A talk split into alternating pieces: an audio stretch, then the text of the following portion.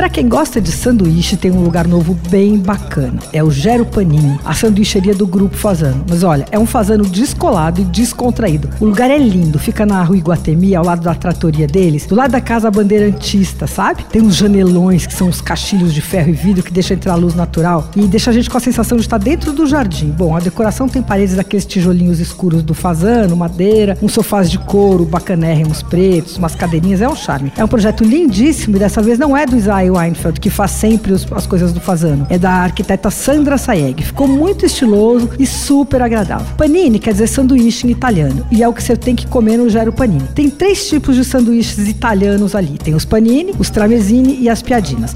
Os panini são feitos em pão ciabatta e tem as combinações italianas clássicas. Então tem presallo e rúcula, presunto cru e tomate. Tem um de mortadela italiana com creme de queijo de cabra com manjericão que eu adorei. É o creme assim, dá uma quebradinha na gordura da mortadela, é bárbaro. Pão é super fresco, mais pro fino do que pro maçudo e o recheio sempre equilibrado. Aí tem os, os sanduíches tipo tramezino, que são pão de miga. Normalmente, tramezino vem em andares, né? Em camadas, mas ali ele é uma espécie de wrap enrolado. Tem um de atum com ovo e tomate que me fez voltar no tempo. É um clássico, bem das antigas, e tava delicioso. E aí tem as piadinas, que são como umas mini pizzas fininhas, crocantes, dobradas ao meio, como se fosse uma meia-lua gigante, assim, e recheadas. Você já deve ter provado isso, é o estilo de sanduíche bem popular na Itália. A massa é assada em chapa quente. Aí tem salada, tem algumas massas, o pesto é bárbaro, super suave, meio cremosinho. Mas o negócio ali é sanduíche. Ah, se você for em turma, tem já até umas oito pessoas, tenta uma mesa no espelho d'água, tem três mesas grandes ali, com uma cara super boa para happy hour. Outra coisa, tem um balcão para takeaway. Você pega, leva embora ou se acomoda nas mesas comunitárias que tem ali pelo jardim. Bom, vale conhecer. O endereço é Rua Iguatemi sem número. É vizinho da tratoria. Abre todos os dias direto do meio-dia à meia-noite. No domingo só até às 10 da noite. Você ouviu Por Aí.